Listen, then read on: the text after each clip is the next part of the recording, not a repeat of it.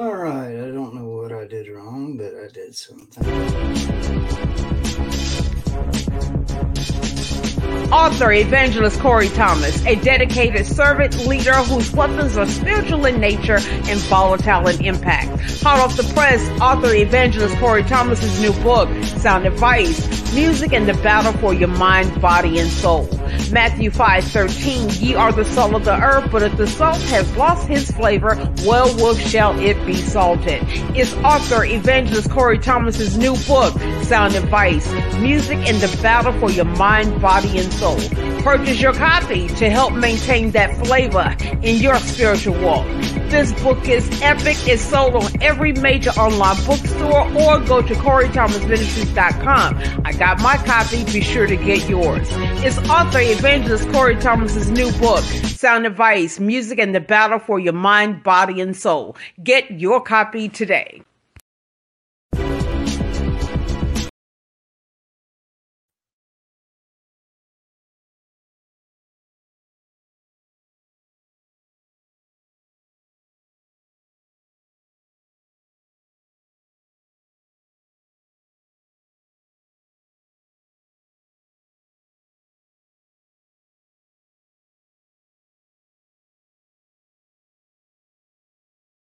This is, I've been more and more into, I think I've read Corey's book like 5 times now, and I'm a literary kind of snob a lot of times. A lot of people don't know this, but probably about, gosh, it's been about 20 years ago now. I was signed on to Bantam Books, but at the time, a book came out that still haunts me, and that's why I've got it somewhere. It's called A Million Little Pieces. And it was on Oprah and everything else. And the book was a complete fraud. The guy was not telling the truth about any of it. And it came out as a, autobiography, like it was supposed to all be true. So anyway, they started drug testing us all. That were just like junior writers. I mean, basically a good friend of mine had turned in a notebook of mine and they wanted to hear my story. But, and Bantam Books is a subsidiary of Random House. But so long story short is at the time I was taking Percocets. I'd been in a car accident, but I was in fact abusing them. I was taking too many, to put it lightly. It didn't last very long, but I couldn't pass a drug test, and that's just the way it goes. As usual, I wanted to start with a devotion. This is from Celebrate Recovery, the 365-day devotional. It's the 30th year anniversary. Man, I like this. I'm not a big step person. I don't think it's the end-all, be-all of anything. I kind of believe that AA does its job in helping maintain sobriety, but I also think it plateaus to a place where, and I got that from a friend of mine, a young dude named Dustin Harper, who is kind of I wouldn't even say he's new. He's just such a brilliant, brilliant kid. He took a hold of the Bible, and you talk about somebody running with it, he ran with it. So, anyway, that's where we were talking about plateauing. So you can only get to, you get to one place, and then it becomes more like, a social addiction. Like if you don't show up, it can be very much of a bully system. Like, I hate to say be here, be square, but it's more like be here, you're going to relapse. It's something, I just don't get, I'm not with. All right. So this is day 245, and it's called Handling Anger is a Devotion. And this is from Ephesians 4:26-27. In your anger, do not sin. Do not let the sun go down while you are still angry. Do not give the devil a foothold. And something is messed up. I'm so sorry. I got a blinker and tinker. Okay. I think that's better. I don't know. Sorry, that was bothering me. Hopefully it wasn't bothering anybody out there.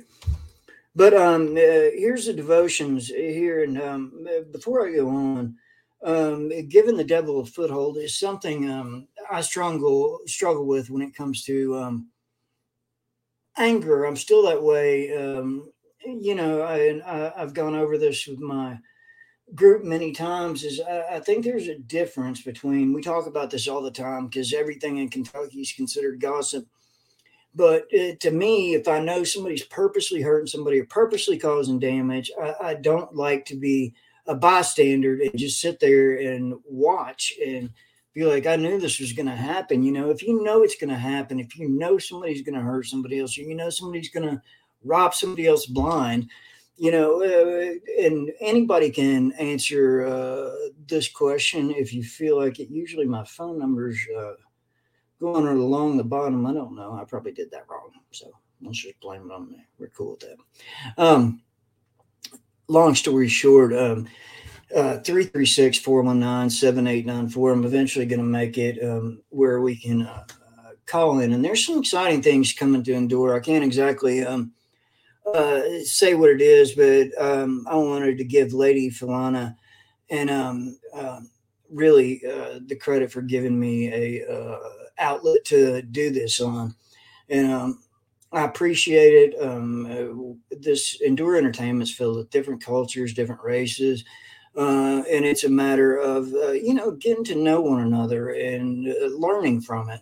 And there's a big chance to learn here from everybody. You know, I strongly recommend checking out all the shows on Endure Entertainment. You can find every single show on YouTube. And, you know, what got me here is not what saved me, but what got me here is, you know, I get asked about why I talk about Corey Thomas so much. And it's, I'll give you the full background real quick, is I'm in a sales meeting. Hold on.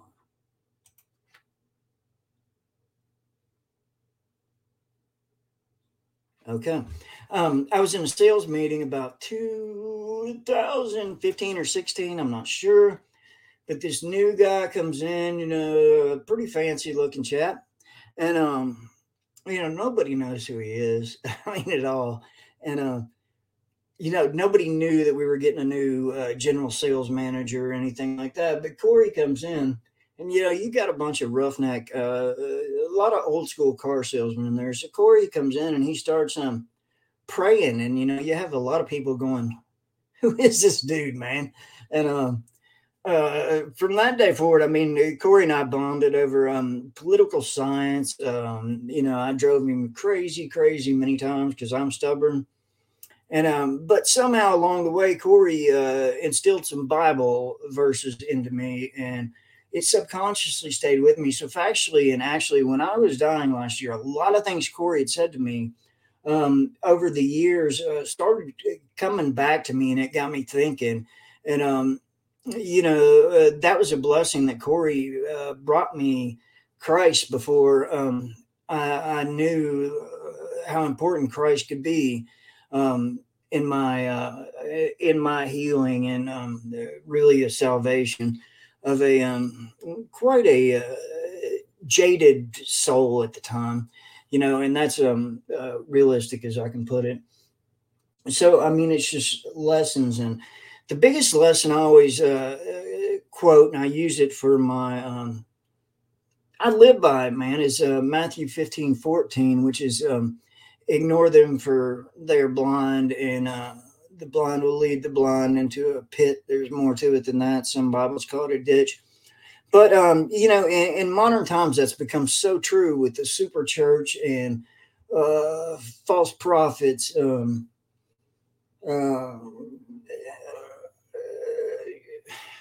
it's hard to explain. I can't get into politics, but false witness, so on and so on.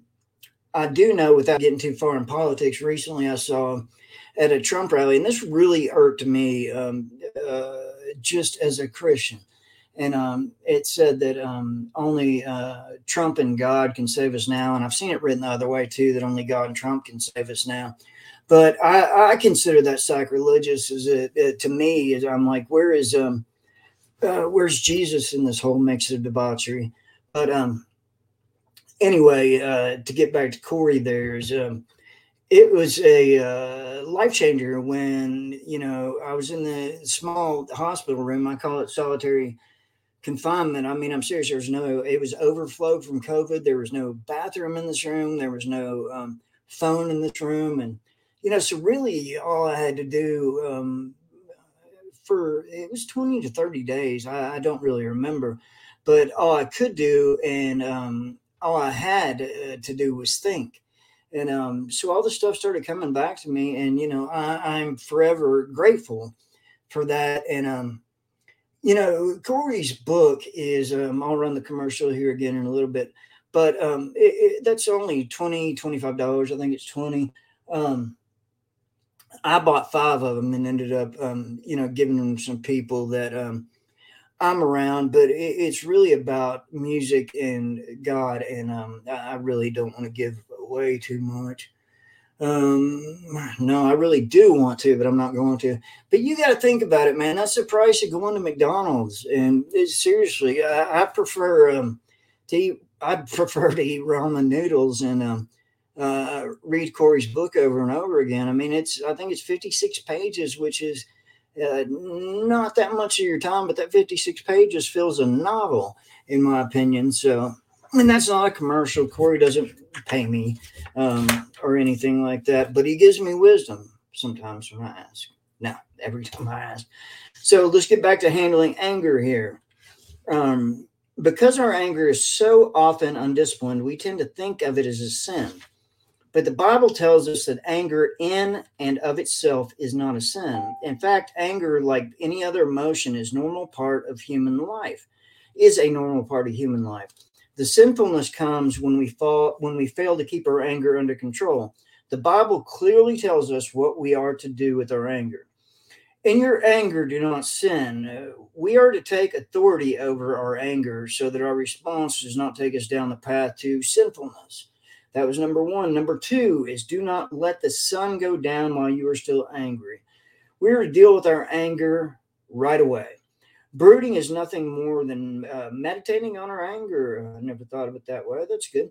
Which increases its power. Amends need to be offered and forgiveness extended. Do not give the devil a foothold. When we handle anger in the wrong way, we give the devil ammunition to use against us and others. Taking care of anger as quickly as possible foils the enemy's plan against us. We're going to be hurt by others. We are going to hurt others. It's a part of life. Anger and pain are inevitable. It is what we do with them that counts. We can either diffuse anger by making amends and offering forgiveness, or we can open the door and invite the devil in to make things worse. When that happens, everyone loses. The prayer for this devotion is, Father, help me learn to handle my anger in a way that is pleasing to you. In Jesus' name, amen.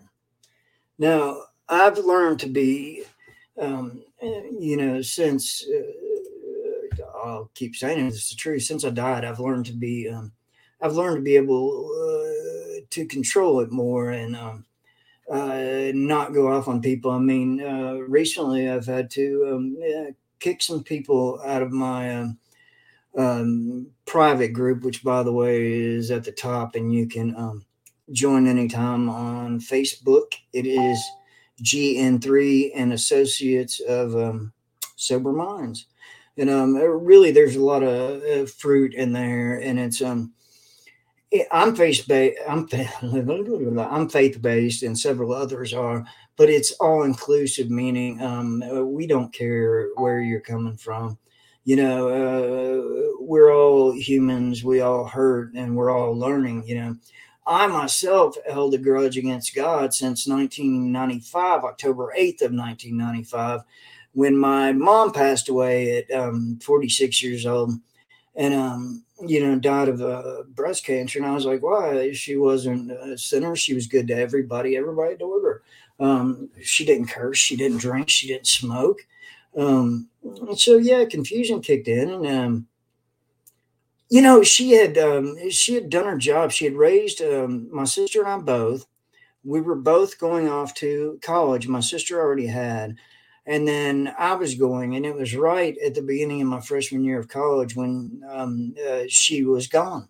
And you know, so that was hard to deal with. There's still times today, and that's been 27 years, amazingly, and it still feels like yesterday at times, but there's times still where I see something on TV or, you know, want to pick up the phone. It's that gone but not forgotten, but, you know, I truly mean that. Where I say it feels like yesterday, it does.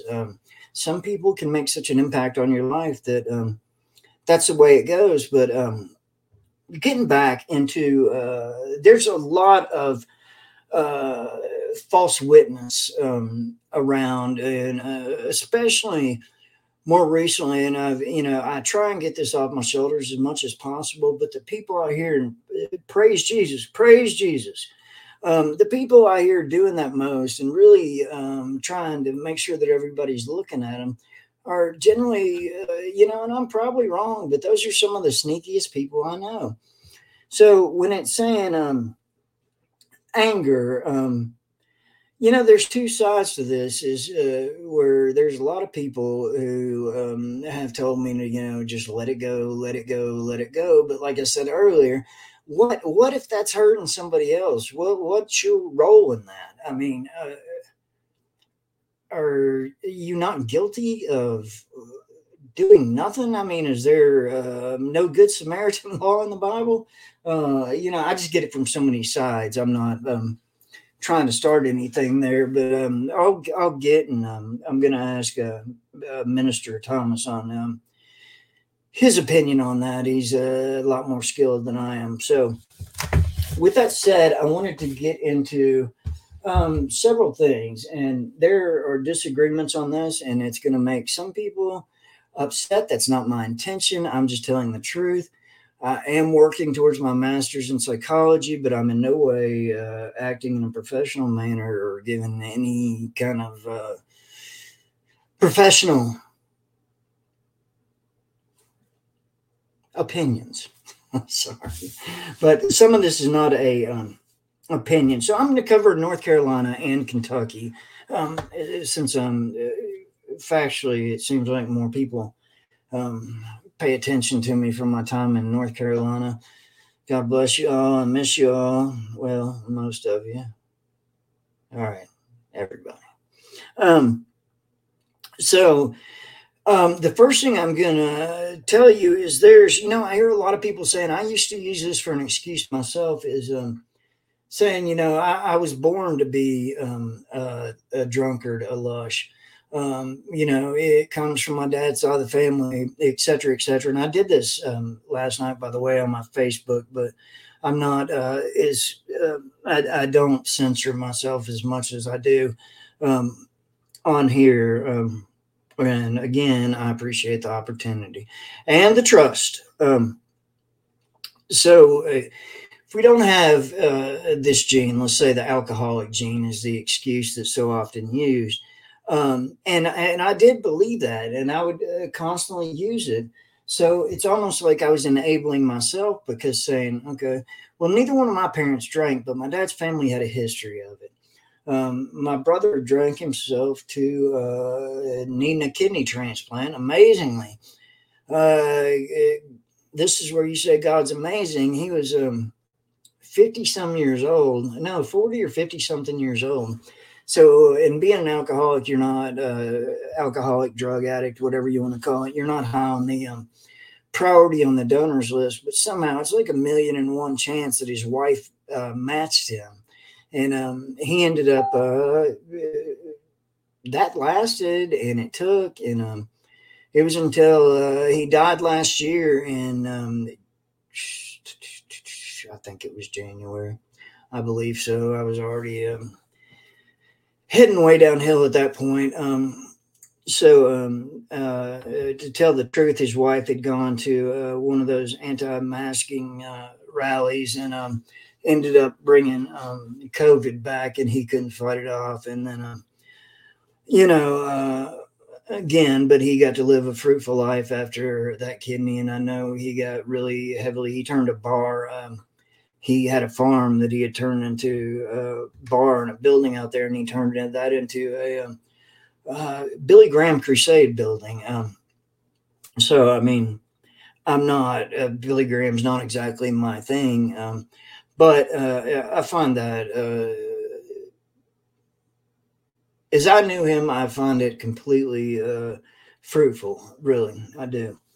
So with that covered, I don't want to go too much into it.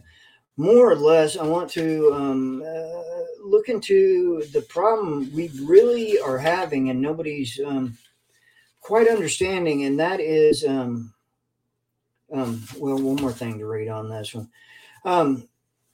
I didn't cover this, nature versus nurture, and I hate saying alcoholism, man. I feel like it's a scarlet letter. But let's just say children of God that made some mistakes along the way. I learned that from a friend of mine named Benji. And I don't think I'll ever forget that because it's so much more preferred than saying, you know, hey, I'm Goodloe, I'm an alcoholic, and I'm a child of God that made some mistakes. And that's not because I'm, trying to take it easy on myself or make an excuse. But if you have that addict or alcoholic term, you're wearing that scarlet letter, from the book most of us have read many times. So let's say still alcoholism technically starts somewhere. And that somewhere else is where the environment is responsible, lack of support. Depression tends to lead you towards alcoholism. The evidence for the complex genetic disease of alcohol is to date modest at best. I've learned, just through, and gosh, I'm studying all the time. This is going back to school is a lot harder than I really expected, but you know what? I enjoy it. So it's well worth it. Alcoholism is a disease. I don't believe that's true. I know, again, in studying recently that Alcoholics Anonymous had been fighting to have this labeled as a disease for years and years. And the only symptoms on the checklist that it really makes are that it can be terminal. And some people like to say it's by choice. It's not. Something is like a mutated gene in your body that you've had. And I know I said there's no alcoholic gene, but there are depression genes, which can set it off, be hereditary. And once you start doing like I did with self-medicating and you get the physical addiction to it, I do strongly believe that alcohol is a symptom, but what's a bigger problem? So I repeat this a lot, but I say if we don't get to the root cause, we're never going to fix the problem. I say this again, I said it last night, but detox is easy compared to what I went through was complete liver and kidney failure, 2 times being resuscitated and going home having 3 weeks to live and the pain and stuff like that. But let me tell you this is I'm grateful for that. And I wouldn't trade it for the world. Some people constantly tell me I'm crazy for that. So be it. I'm a certain kind of crazy anyway. So when we look at that and what happened to me in environment is, again, I didn't sit there and witness my parents drinking and smoking and stuff. But I did go through some things that gave me PTSD, which is still not the excuse. But I was diagnosed Zoloft. Diagnosed manic and given Zoloft at 14. And, there's a pattern with me that's gone on my entire life is all, I don't mix pills and drinking. I don't know what is in my head, but it's just something I can't do. So I would quit my Zoloft and then go on long-term binges. My last was almost 6 months. Before everybody realized that I was turning green and fell off the roof once. And that's the first time I realized humans do bounce off of concrete. That hurt like the Dickens probably, but I didn't feel it. I was so drunk. I went up to clean the gutters out because I had some brilliant idea that I needed to clean the gutters out. No kidding. There were gutter guards. I didn't need to do anything. I fell off. And, I know some people think it's ridiculous that I laugh at stuff like that, but looking back at my own behavior sometimes is you have to say, what were you thinking? I'm not going to go back into this story right now, but I tried to ride a bull one time on my dad's farm, and that's probably one of my worst ideas in history. But so let's look at that as environmental. I'm from Lexington, Kentucky, and back in, I'm originally from Hazard, Kentucky, but grew up in school and everything else in Lexington. But by the time you get to, let's say 18, everybody had a fake ID.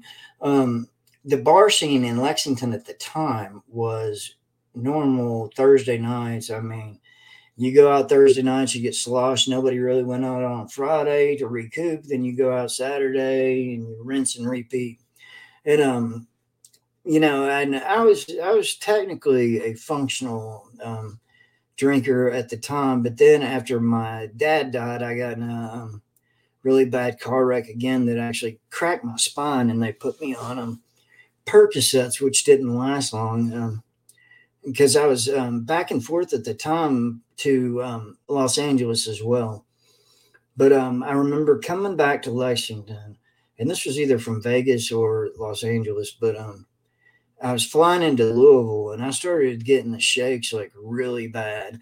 And I was like, what's wrong with me? The shakes and the detox. I was very, very paranoid and audio hallucinations. That's the first time I'd ever dealt with a detox. And to repeat myself so that everybody understands this is alcohol is the most dangerous detox. The only thing close to it is Xanax. Both of those can be fatal. The other things, and we're going to get into that in a minute. I've still got some time. And paying attention, the detoxes I've been through, I remember one put me in a coma for 3 months. That's how bad it can rock you. And I'm seizure prone, so that makes it even worse. And, another one, I got arrested for a public intoxication. And I don't remember why. Oh, because it was on a Friday. So my court case wasn't till Monday morning. So I was in jail and started detoxing, had a seizure, seized out on a flight of stairs in Fayette County Detention Center, rolled down the stairs, and then went into bad hallucinations for a couple of weeks. Not an ideal situation.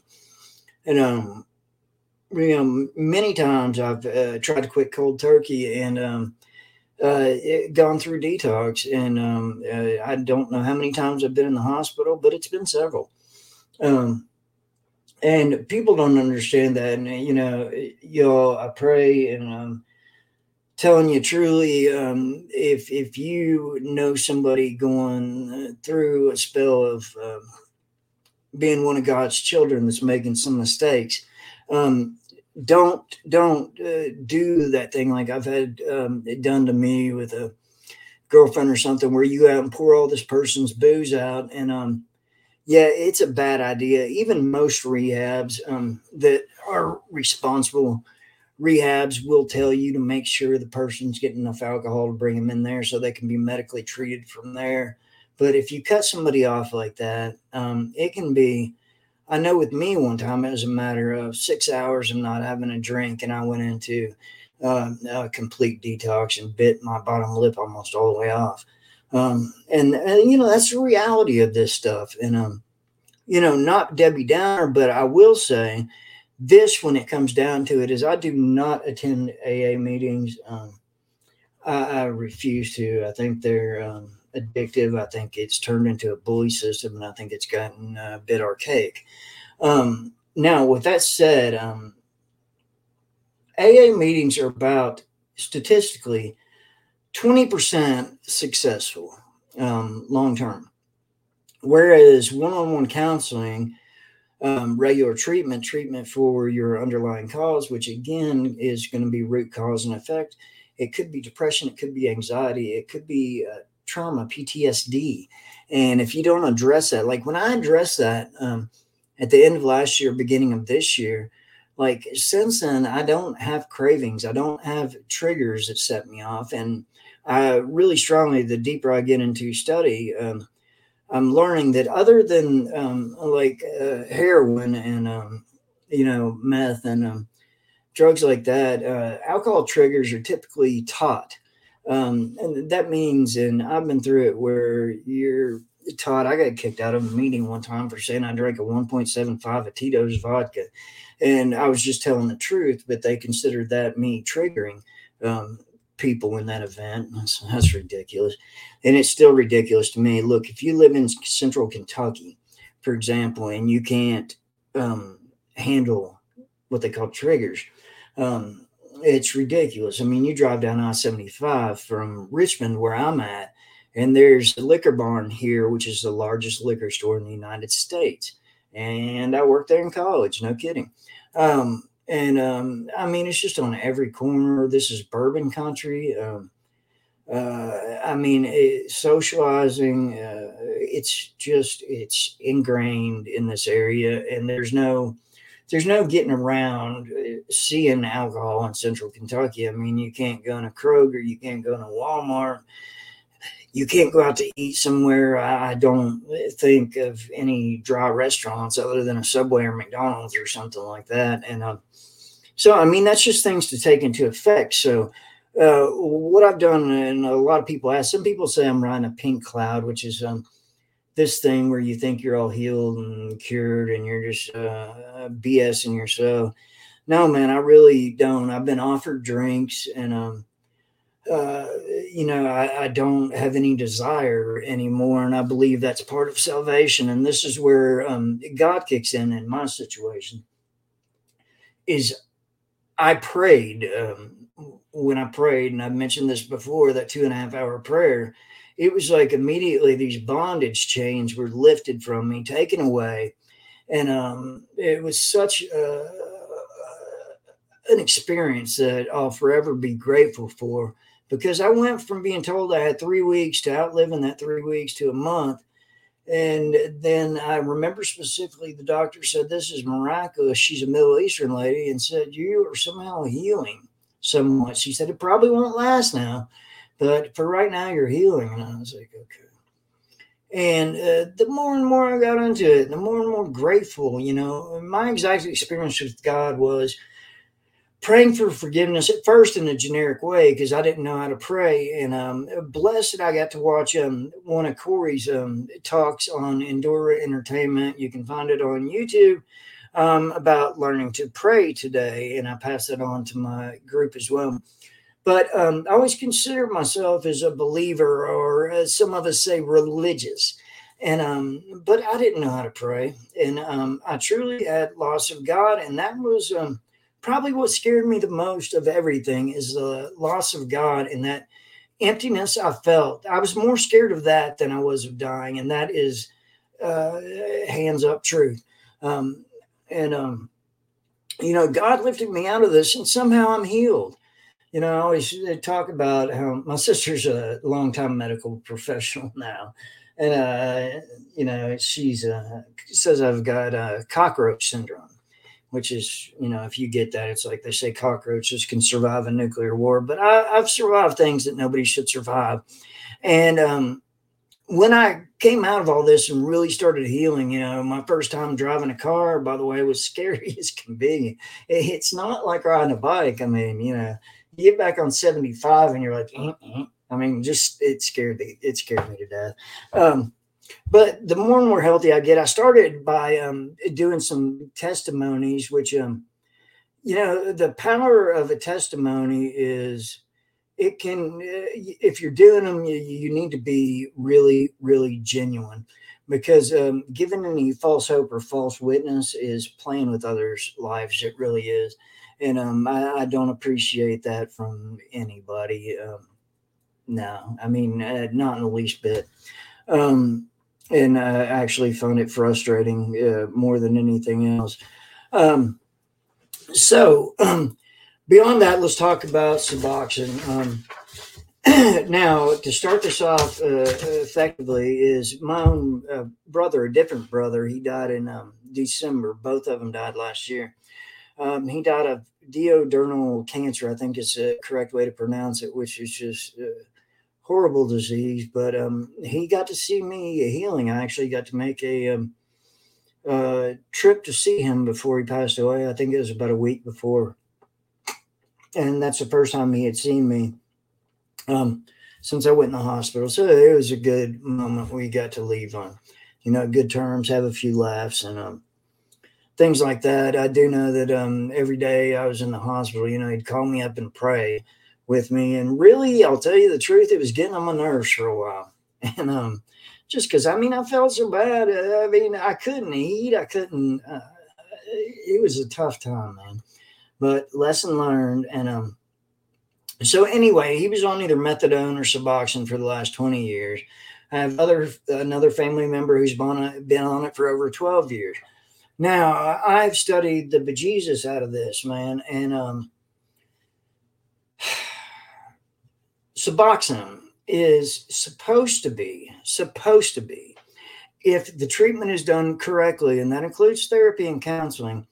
This is, I know people look at it differently as this MAT treatment. It goes on forever. I mean, as long as somebody keeps prescribing it, the inherent danger there is if you got a doctor that, let's say, vanishes or, you know, is irresponsible. The detox from Suboxone is worse than the detox from heroin. So let's face it for what it is. Now, that gives me into notes, and these are from Psychology Today and some different studies and stats and so on. But let's start with tapering off Suboxone. Okay. First of all, if you really, truly want to get clean, I know I get this argument all the time that you're clean if you're on Suboxone. Listen, Suboxone's just, it's got opiate in it. I know it's got, what is it? Naloxone? Naloxone, I think. I don't know. That word always gets lost on me because there's so many Nalox or Noxes, whatever. Okay.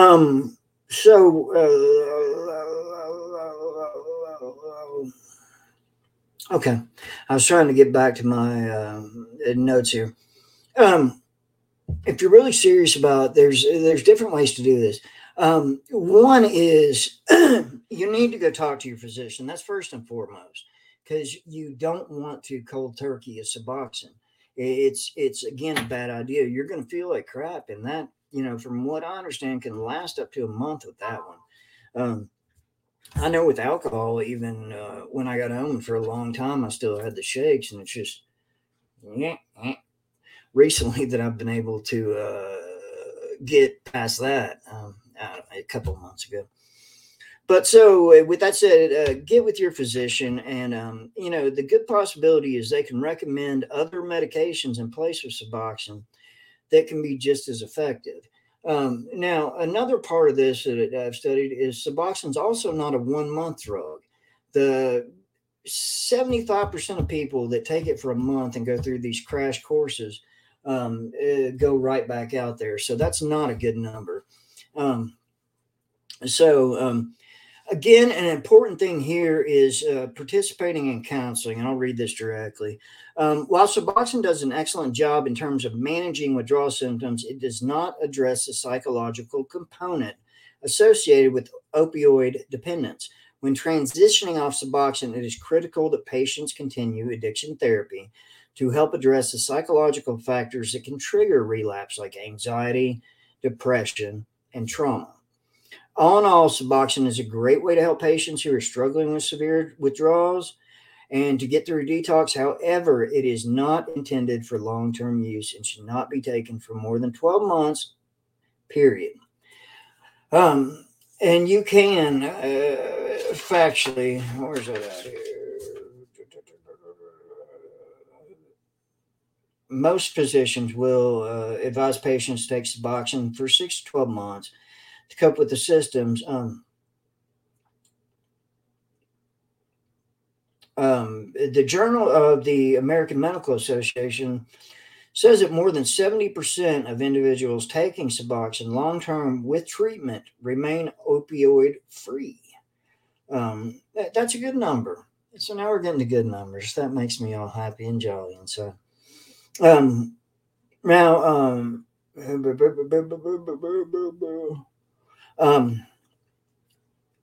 Suboxone is technically an opioid, it can attach to the same opioid receptors in the brain like other opioids, including heroin and prescription-based opioids. However, this is where the similarities end. Unlike heroin or prescription-based opioids like methadone, Suboxone is a partial agonist and does not provide the same high commonly associated with full agonists. The pleasurable effects derived from Suboxone is just enough to distract patients from the severe withdrawal symptoms that come with ending their relationship with opioids. Of course, patients need to taper down from the medication as they progress through rehab.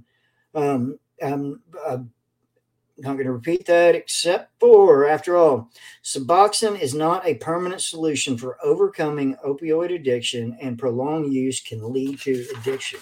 There is a Suboxone addiction. Now, I'm going to go to Kentucky first. In Kentucky, this was 2020 to 2021.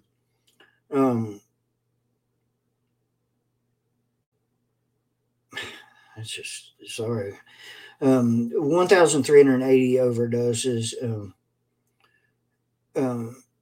deaths, and 2.83% of all deaths.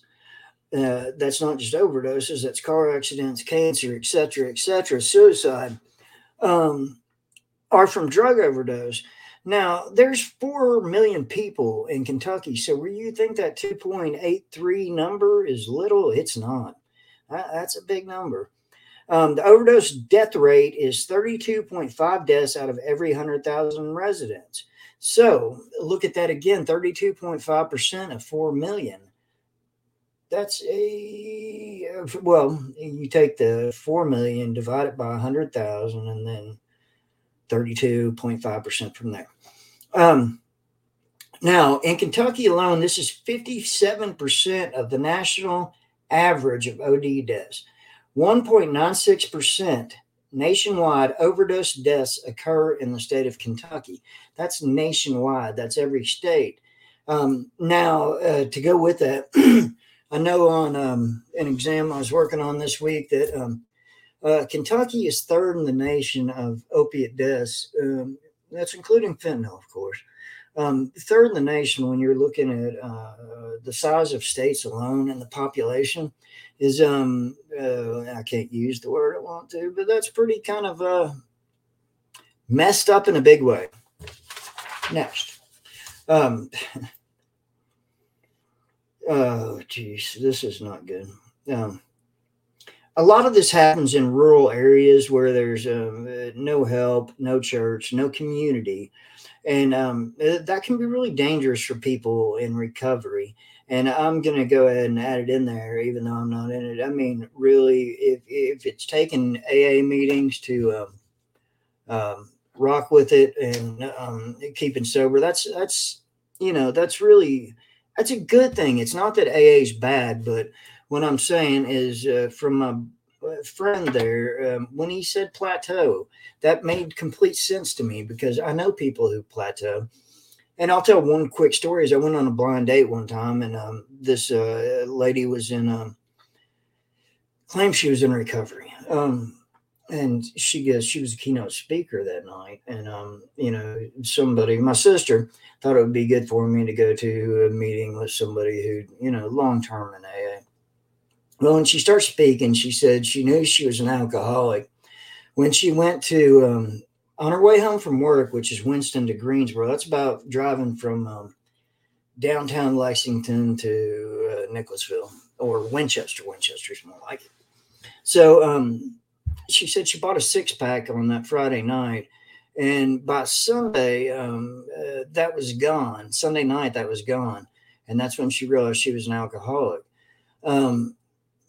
Man, I could have drank that on the way home. So there is an issue with people that go to AA meetings purely for the social factor. And there are a lot of people in there. Example, there are some good sponsors, but there are others who are looking for a car ride to doctor's appointments and or being shade tree counselors, which can be so toxic, really so toxic. According to the CDC, deaths due to opioids, and this is national now, including fentanyl, accounted for more than 75% of deaths in the last year. That's insane.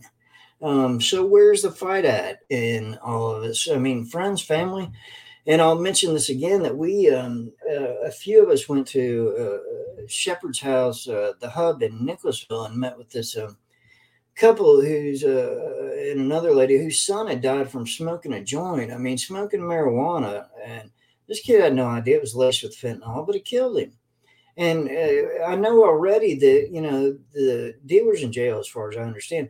But why they put it in there? I mean, if you use common sense real quick, they put it in there so they've got the best weed in the area. It's crooked, and it should be a manslaughter charge, because that person doesn't know that they're getting a fentanyl-laced joint. And whoever would have thought that smoking marijuana would become dangerous? Again, I don't smoke it, but I have nothing against it. It's the least of all worries in this war against drugs, because there is no war. Alcohol is legal, marijuana is not. And again, I'm not saying that as a smoker. I'm saying that from the actual facts and statistics that are true. I can't think of anything I've ever heard of somebody overdosing and dying on marijuana. So that being said, it is what it is. Everybody's got their own opinion.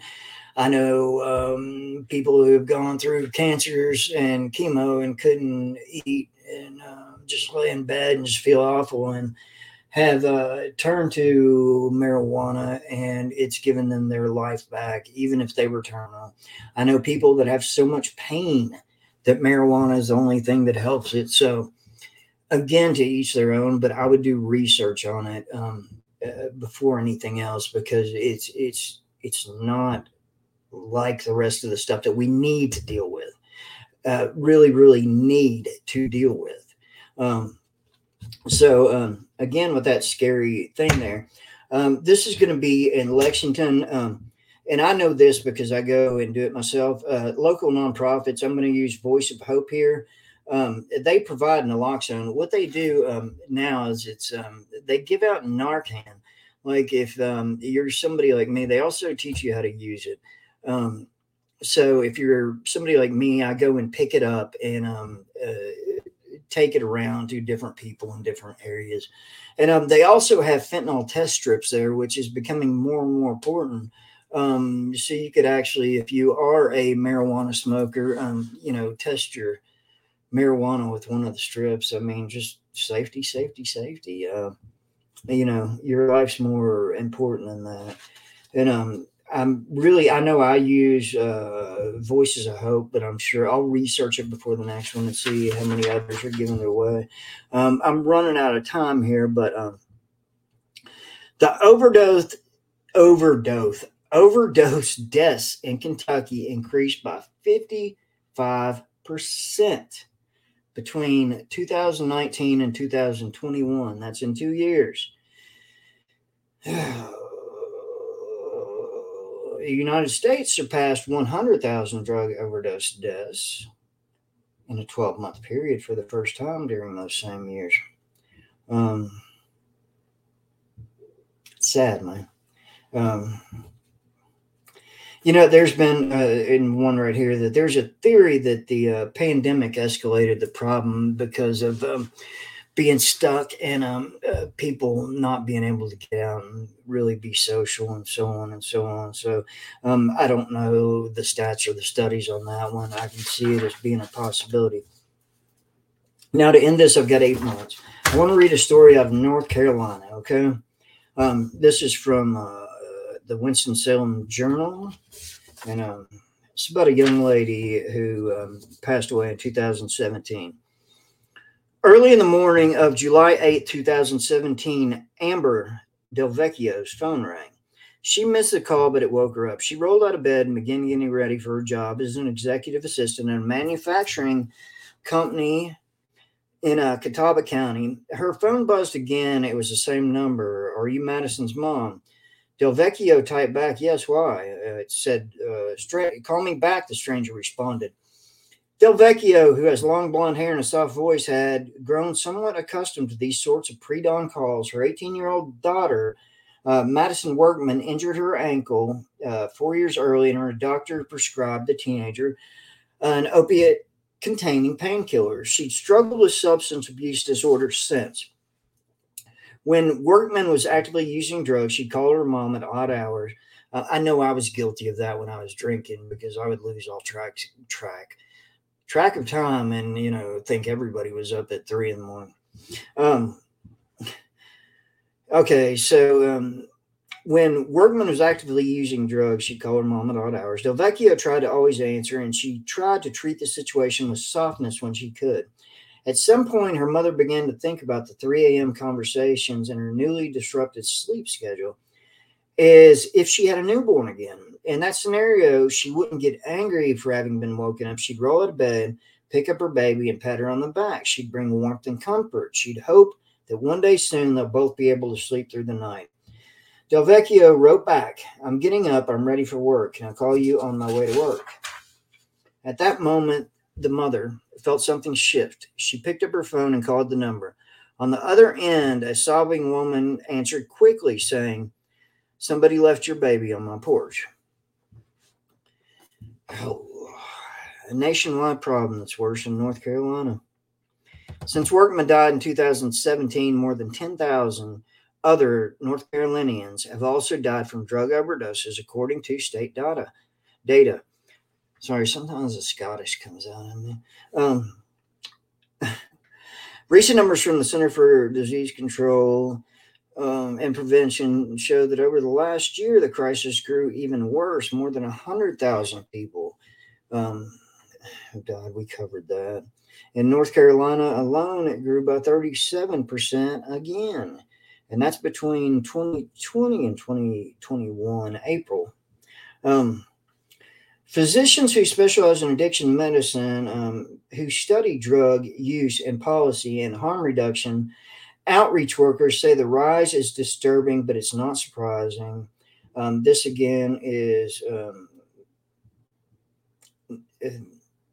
a lot of them are saying it's the nearly 2-year pandemic. Fentanyl is a poison, and especially the way it's being used, where it's being laced in so many things, because honestly, a lot of people are dying because they have no idea what they're getting into, which is, that's tragic. It's sad. And I personally would say it's manslaughter, but, I'm pretty much out of time for tonight. So, good night to you all. Quick prayer. Lord, as I take us out tonight, please bless those who are hurting and struggling. And please help us to fight this war on what's killing our children, parents. It doesn't discriminate. And Lord, I know the answer, and I know what saved me, and the salvation I have was through you. And I thank you, Jesus, in your mightiest name, I pray. Amen. Guys, that's it for me tonight. I'm going over to Facebook to join the room. And thanks for everybody that watched tonight. God bless you all, seriously. And next week, I'll get into truly how my thoughts on God and all this. Because I truly don't think that I don't think that dying would have stopped me from drinking. I think that Jesus picking me up out of the grave is what stopped me and kept me from looking back. I mean, seriously, I've had tequila put right in my face. Just take a shot. It's not going to hurt you, man. I can factually and actually moderately drink now, but I will not. I choose not to. I made Jesus a promise, and what he's given me has gone without fail. So I'm grateful, appreciate you all. And if anybody needs help, reach out to me on Facebook. My number's on there. Next time I'll have it scrolling across the screen, but it's again, 336-419-7894. Good night. I love you all, and I'll talk to you later. Bye.